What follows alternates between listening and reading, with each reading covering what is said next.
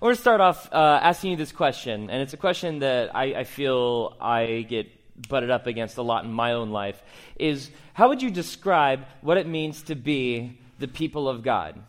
We're all people sitting in a church here, um, and we are part of this church of God. You know, a common Christian slang as we call ourselves the children of God. But what does it really mean to be God's people?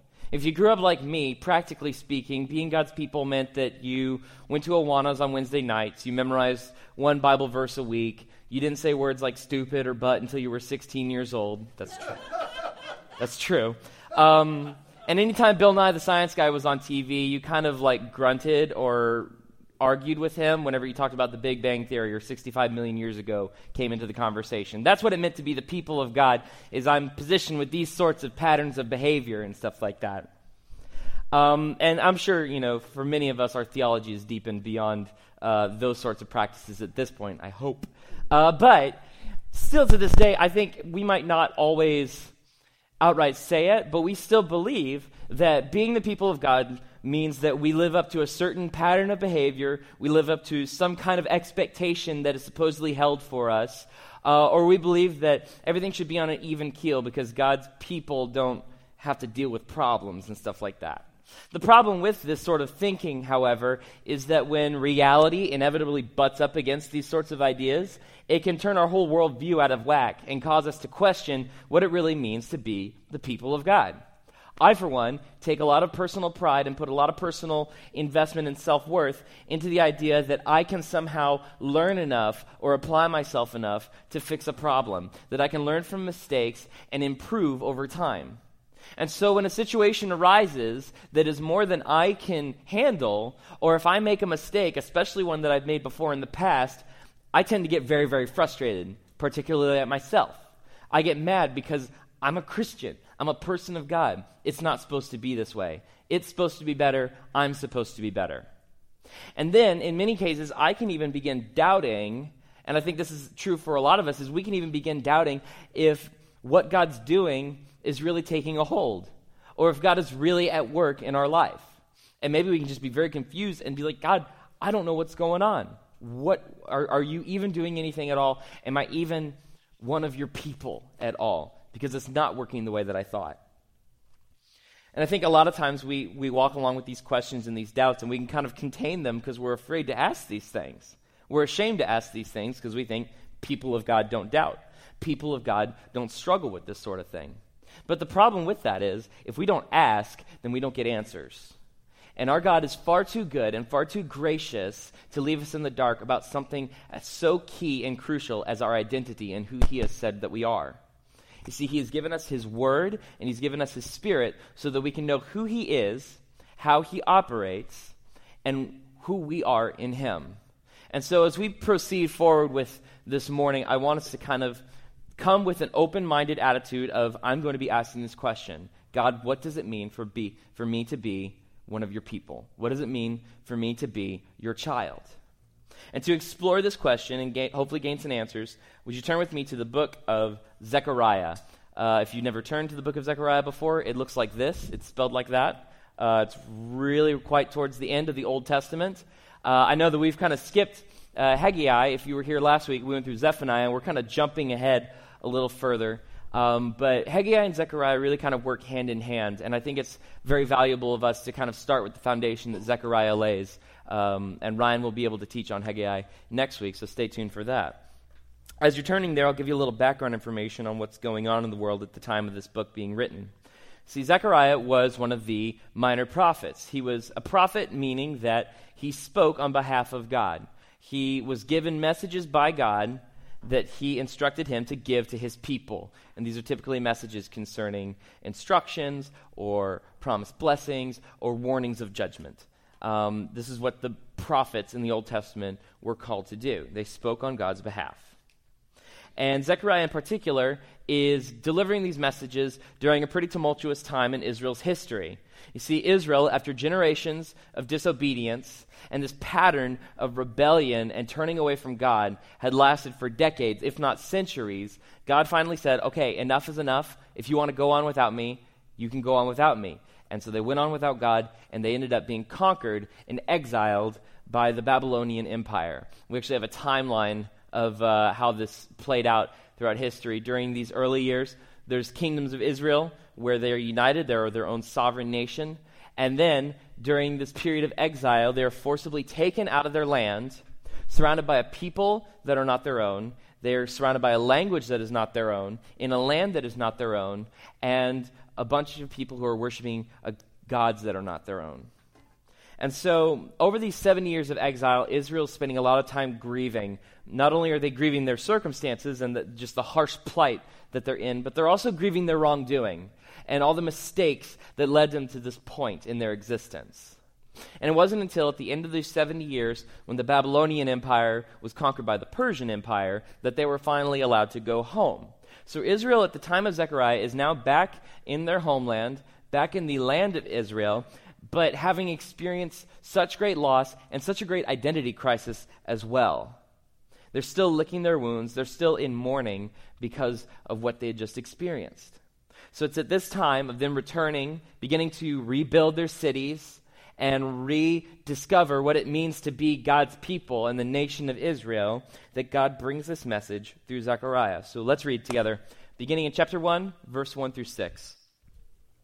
Reads like this says, In the eighth month of the second year of Darius, the word of the Lord came to the prophet Zechariah, son of Berechiah, the son of Iddo.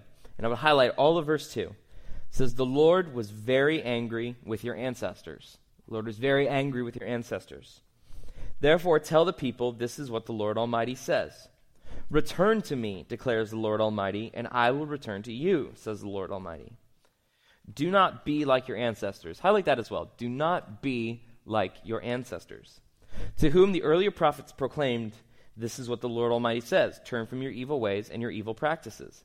But they would not listen or pay attention to me, declares the Lord. Where are your ancestors now? And the prophets, do they live forever? But did not my words and my decrees, which I commanded my servants the prophets, overtake your ancestors?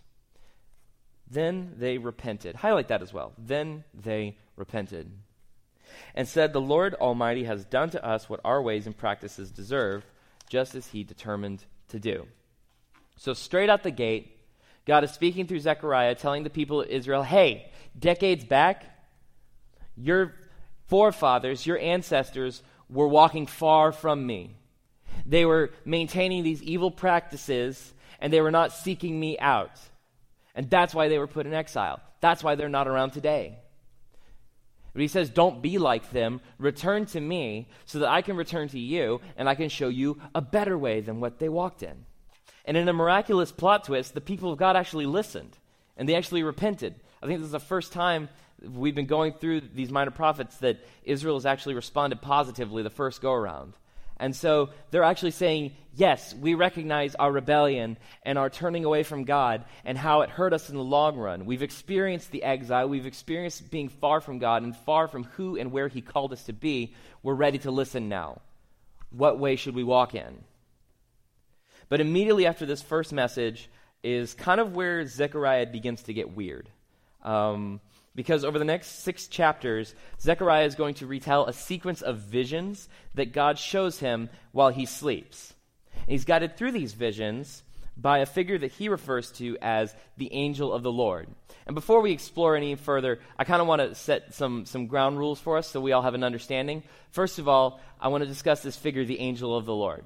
Um, there's a lot of speculation over the identity of this figure, who he really is. Some people say that he was just an angel, just a messenger on God's behalf who was guiding Zechariah. Some people say that it was God who was taking on like a physical form so that he could interact with Zechariah. Some people even say that it's an early incarnation of, of Jesus, like an early precursor appearance of, of Jesus. Um, and so there's all these theories and we can kind of go any which way and get bogged down by the details. But the important thing to know is that from here on out, whoever the angel of the Lord is, they're speaking the words of God. And so, whatever message that they bring has a divine authority and a divine purpose. So, we should listen as if it's God Himself speaking to Zechariah and to us. The second thing I want to address is the fact that, yeah, Zechariah is really weird. A lot of uh, people say that this is actually probably one of the weirdest books in the Bible just for the imagery and the crazy visions that Zechariah gets. Because, you know, our dreams are weird, you know? I, have I've had multiple times where I've woken up from a crazy lucid dream and immediately written it down because it was just so bonkers I didn't want to forget it. And so we have strange dreams. And Zechariah had strange dreams. But it's sort of like walking through kind of a modern art exhibit. We kind of see this painting, and it's just like three blue rectangles on a wall or like a wedge of cheese with hair glued to the top of it. And it's bizarre. It's very bizarre. I've seen both of those things in the same museum, in fact. Um, and we can look at it and be like, this looks like nonsense. What is this even about? Uh, but if you were to walk through an art exhibit with the artist who painted and sculpted anything in there, you could walk alongside and they would tell you, yeah, this is what I was feeling. This is what I was trying to convey when I made this. This is the purpose. And so it might look absurd to us on the outside, but on the inside, God is telling a very purposeful message and narrative with these visions. So we're going to kind of breeze through them, uh, but there's um, just a purpose to each and every one, which we will visit uh, as we go through them. And the, the order and layout of these visions is actually odd as well. It's kind of almost as odd as the images they contain. So there's a sequence of eight visions, and each one of them has a corresponding vision as well. So the first vision actually correlates to the last vision, the eighth vision. Likewise, the second one correlates to the seventh, the third to the sixth, and the fourth to the fifth. So you kind of see it funneling towards the center here.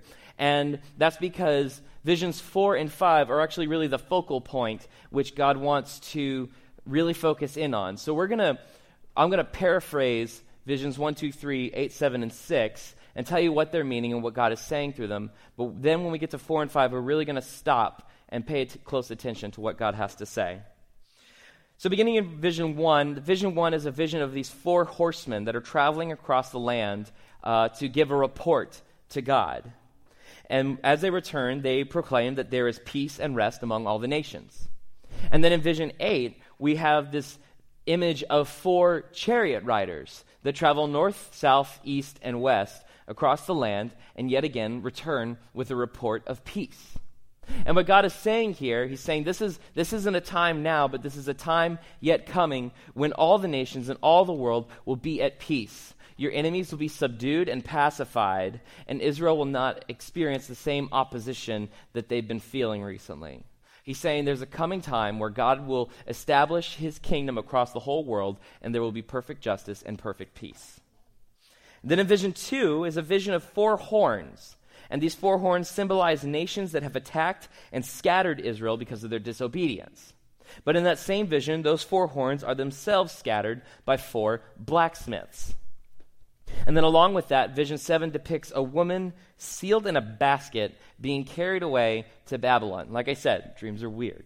Um, the woman in the basket were symbolic of the sins and wickedness of Israel. It was symbolic even of the sins that Israel had committed that had landed them in exile in Babylon in the first place. And what God is saying through these things, He's saying, those four horns, these nations that have scattered you, they themselves will be scattered. And your sins and wickedness that landed you in a faraway land, we're keeping them there. We're casting these things away, sealing them far from you. He's saying, Israel, you're not going to walk in the same condition that you were before. Your enemies will not be here to oppress you or scatter you, and your sins will not be here in order to condemn you or lead me to send you away to a foreign land. You're not going to be under the same attack or under the same sins as before. Then in vision 3, Zechariah sees someone measuring the city of Jerusalem, this restored Jerusalem. This is the capital city and the location of God's temple. And Zechariah asks what's going on, and God says that he's checking the length of the city because God plans on becoming the city's wall. He's going to become the city's defense. And then in vision 6, God shows Zechariah a scroll flying throughout this rebuilt Jerusalem, symbolic of God's word and his instructions. And God explains that this scroll is covering the land and judging all those who act unjustly, swear falsely, or behave in a way that is in conflict with God's word. And so these two things are a promise of things yet to come in this new restored Israel, this new Jerusalem that God had in mind for them, but they had yet to see. Planning that God is planning to be their protection, both from destruction on the outside and corruption on the inside. He's going to keep them and maintain them under His peace and under His word and care. So, so far, God's painting a really, really great picture of things yet to come. that they're going to have great peace. Their enemies won't be there to scatter them. Their sins won't be there to condemn them. God Himself is going to be a shield around them and is going to judge them with His word to make sure that they are walking according to His heart. God doesn't give a timeline on when these things are going to happen, but as we look in chapter 3 with the next vision, He's going to show us the means by which they're going to happen. So turn with me to chapter 3, the beginning of the centerpiece of all that God is showing Zechariah. And we're going to see how this vision plays out. Chapter 3, beginning in verse 1, reads like this says, Then he showed me Joshua. Would you circle Joshua? It's a key character in this, in this vision. He showed me Joshua the high priest standing before the angel of the Lord, and Satan standing at his right side to accuse him. The Lord said to Satan, The Lord rebuke you, Satan. The Lord who has chosen Jerusalem rebuke you. Is not this man a burning stick snatched from the fire? Now Joshua was dressed in filthy clothes. Highlight that. Joshua was dressed in filthy clothes as he stood before the angel. The angel said to those who were standing before him, Take off his filthy clothes. Then he said to Joshua, See, I have taken away your sin. And highlight this I will put fine garments on you. I will put fine garments on you. Now, before we proceed in, in, in, in, this vision, I really want to pause to discuss what we just witnessed, because what we just witnessed was the message of the gospel we have Joshua, who's this high priest. He's the appointed spiritual leader of Israel, mediator between them and God. And he's standing in God's presence wearing what they call filthy clothes. That's the gentle English version of it. The original text probably read something closer to he was dressed in clothes that were stained with his own excrement. He was, he was standing before God in a dirty diaper, is kind of an easy way to look at it, uh, which I cannot imagine how that must feel I would be greatly ashamed and embarrassed if I, you know, had like sweat marks on my shirt standing before you right now. I don't know how it would feel to be in that condition before God. But even more so, in the Old Testament, there was this ceremonial ritual in order to enter into God's presence in the temple. You had to change clothes multiple times, wash your hands multiple times. There were so many rites and rituals in order to be considered worthy or clean enough to be in God's presence. And the Old Testament says if you walked into God's presence in a manner that was unworthy, you risk being struck down because us, in our imperfection, cannot stand to be in the presence of God in his perfection. So Joshua is really in a shameful and dangerous position right now. And on the side, it says Satan's there accusing him. And the thing about this is, I don't imagine Satan has to make anything up. He doesn't have to lie about Joshua's condition, it's standing right there before him. What I imagine the accusation sounded more like was just look at you. Look at the mess you've made. Look at the mess you're in. How could you stand before God looking like this? How could you stand before God in this condition? He's going to condemn you. He's going to cast you away from him because you're this mess and you're just going to stay this mess. And I'm sure if we're honest with ourselves, we've heard something similar like that spoken to us or we've thought or believed these things about ourselves. I'm unqualified or unworthy to stand in God's presence. He's disappointed in me because of the mess that I've made of things. And I'm just going to stay this way, and so I can't be near him. But it says God doesn't condemn him, God silences the accusers, saying, I've chosen this people for myself. I've snatched them out of the fire, I've rescued them from destruction and condemnation. And then, as he turns to Joshua, he doesn't rebuke him. He doesn't accuse him. He doesn't even focus in on the mess that he's made. He says, Remove these filthy clothes. He goes so far as to call them sins when he says, I've taken your sins from you. And not only have I erased those sins, have I erased that mess, but I have replaced it with fine garments, with cleanliness, with my righteousness, so that you can stand before me. And that's the message of the gospel. That unworthy people cannot stand in the presence of a, of, of a perfect God who is worthy of so much. By all accounts, we have every reason to be condemned and stand accused before Him. But instead of that, instead of being condemned and accused and remaining unworthy, God makes us worthy by replacing our sins with His righteousness so that we can stand in His presence and nothing separates us from Him. So that we can be like Him reflecting the goodness that He gives by His grace for us, by choosing us, so that we can stand in His presence free from judgment, free from guilt, and free from shame. because he removes our mess and makes us worthy to be with him. And next, God gives the high priest Joshua even more grand promises of things to come. Let's jump down to verse 8 in the same chapter. Reads like this It says, Listen, high priest Joshua, you and your associates seated before you, who are men symbolic of things to come, I am going to bring my servant, the branch. Highlight the branch for me. It says, See the stone I have set in front of Joshua. There are seven eyes on that one stone, and I will engrave an inscription on it, says the Lord Almighty. Then highlight this last sentence as well and I will remove the sins of this land in a single day. I will remove the sins of this land in a single day. God is saying that, that Joshua and what has just happened to him is just a glimpse of things yet to come. This symbolic of what God's going to do in the future when he sends the branch, his servant, to fulfill his word. That, that servant, the branch, is Jesus. Jesus is He's called the branch because he's the one who is bearing the fruit of God's promises to redeem his people, to restore them and bring peace by delivering salvation to all the world through his death and his resurrection. That's the work of Jesus on the cross, is bringing God's promises to fruition. God is telling the high priest, as well as Zechariah, as well as us, that this fruit of God's promises is on its way. And in the meantime, they ought to model themselves after the grace and righteousness that God has given. In, in another way of looking at it is they're supposed to be imitators of Jesus as they anticipate Jesus' arrival. And it sounds very much like what we're called to do today. We're supposed to be modeled after this grace and this righteousness which God has freely given to us as we await Jesus' coming. And then we move to this very last vision, vision five. And we kind of explore deeper into what we just read uh, as far as how we ought to live in this grace and righteousness. In chapter 4, verse 2, reads like this it says, He asked me, What do you see?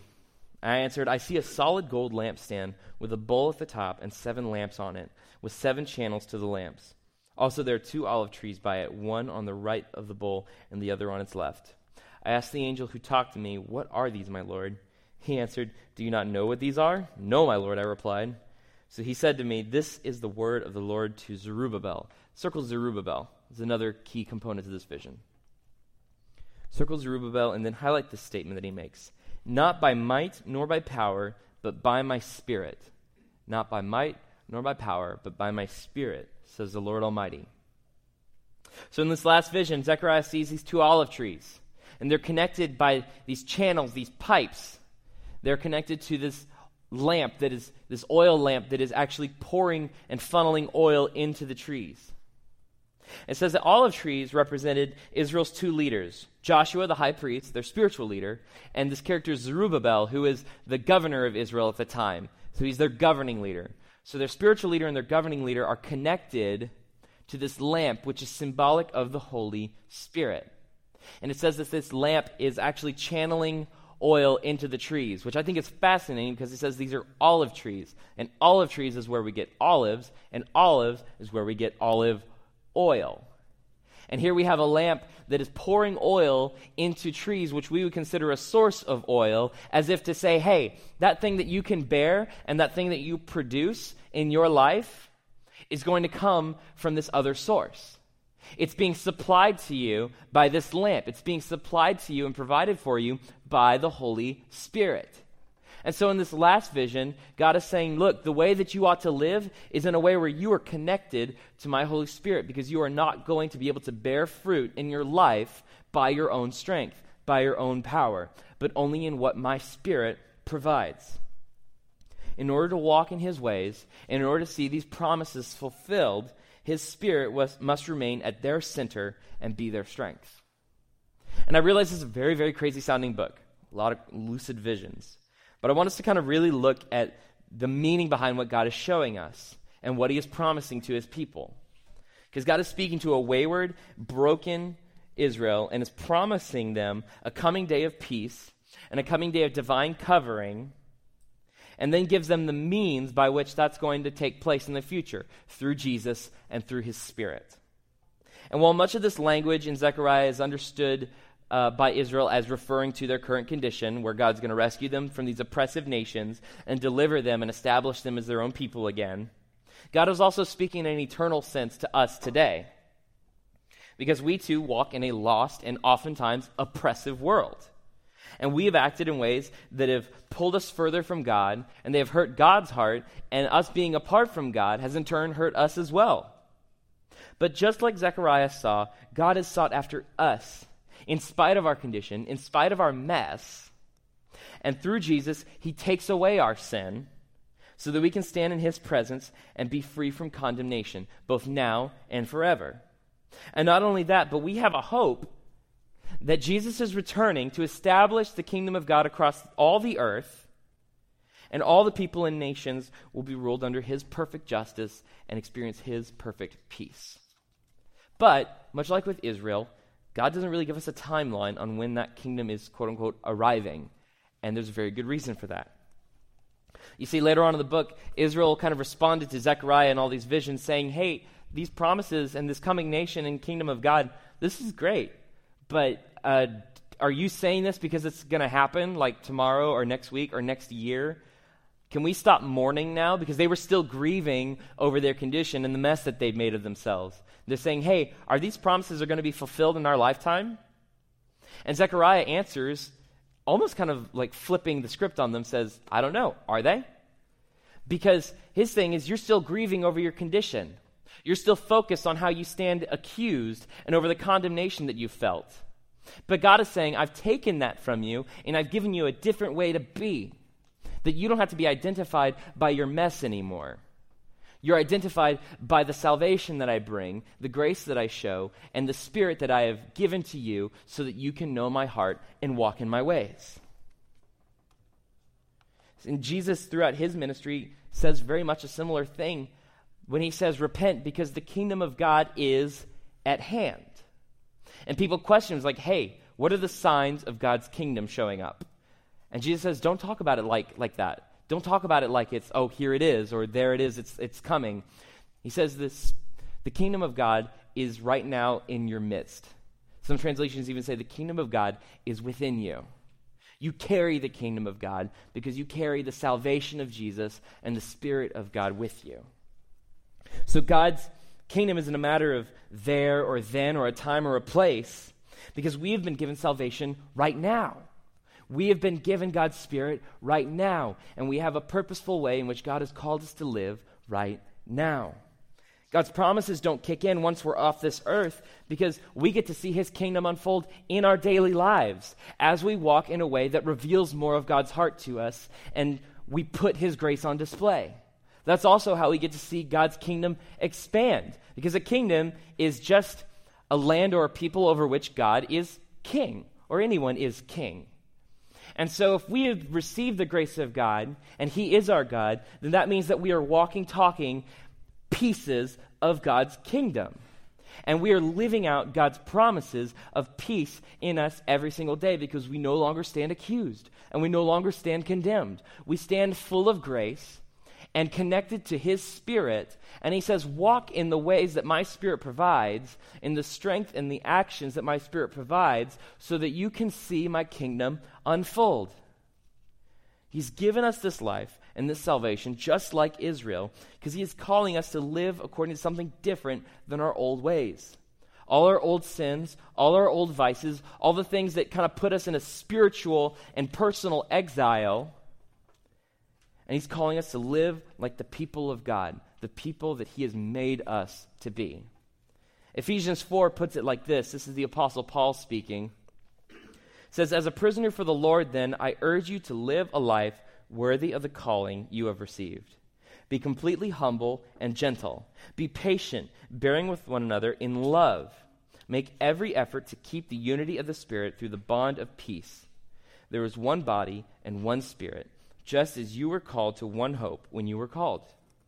One Lord, one faith, one baptism, one God and Father of all, who is over all and through all and in all.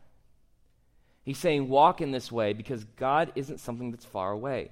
His kingdom and his calling and his hope isn't something that is distant or in the nondescript future. It is here in all things right now because he dwells within us. God has called us to know him through the salvation and the relationship that he offers. And offers to identify us by this calling that we have been selected for grace. We have been shown mercy and compassion and have had these the filth removed from us so that we can stand in the presence of Almighty God and then we can walk in a way that reflects Him to others so that they can know Him as well. They can taste and see His goodness, and we can see the kingdom of God grow in our lifetimes. We are the kingdom of God. We live out His example of love and His grace so that we can witness His promises for us, see them come to fruition through Jesus and the Spirit within us. It's not something that we can do ourselves either. Just like God says, not by strength or by power, but by my Spirit. This can only happen when we, when we walk according to God's grace and when we receive what the Spirit provides. I am very guilty of trying to make it on my own or earning the most improved award by proving to God somehow that I can get on without His help. That I've learned my lesson. I'm not going to make the same mistake again. I got it. Take the training wheels off. But that's not the relationship that we're designed for. We're designed for a relationship, and, and we hate it because it feels like dependency but it's nurturing. Because we're not riding a bike and asking God to take off the training wheels. We are trees planted in the ground. That if we are uprooted from that source of life, which is God, then we will no longer grow, we will no longer bear fruit, we will wither, and we will hurt for it. We're called to remain rooted, connected to the Spirit of God, connected to who He is and His heart, so that we can exhibit it in our life and see His promises unfold in our life as well. Paul puts it this way in the book of Romans, in chapter 8, verse 6. It'll be up on the screen. You don't have to turn there. It says, The mind governed by the flesh is death, but the mind governed by the Spirit is life and peace. So His Spirit has to remain at the center of all of it for us. And desiring to keep our focus on drawing nearer to Him remaining connected to Him and identified by what He has done, we can know Him more and live according to His Word and His Spirit. And we will be supplied with everything that we need in order to live this life as His people. And we will get to see the promises that He has made to His people fulfilled. So, the beginning, I asked, what does it mean to be the people of God? And in the long run, it doesn't mean upholding a certain expectation or a grade point average. It doesn't mean just changing your behavior so that you can show improvement over time. And it doesn't mean being spared the hardships that come with living in a broken world. Ultimately, if Zechariah has shown us anything, I would say that being the people of God means three things. Number one, as the people of God, we are rescued from sin and wrath and freely given the grace of God. See, that's our new identity. We are no longer subject to wrath. We are no longer bound to sin. We are rescued from that and now recipients of his grace. Secondly, we are given the Spirit of God who enables us to walk in our new identity in Christ. And the thing that Jesus has given to us, the salvation and rescue that we have, is now maintained by the Holy Spirit. And it, all our life is supplied by remaining connected to the Spirit of God which dwells within us. And then lastly is this is that we have a hope in the present because of his presence and his promises. Just like with Israel, we've been promised a great many things. That Jesus is coming, that God's kingdom will be established over all the earth, and that he will make all things new. And that's our hope not only that He's going to do this in the future, but that He is working in our hearts here and right now.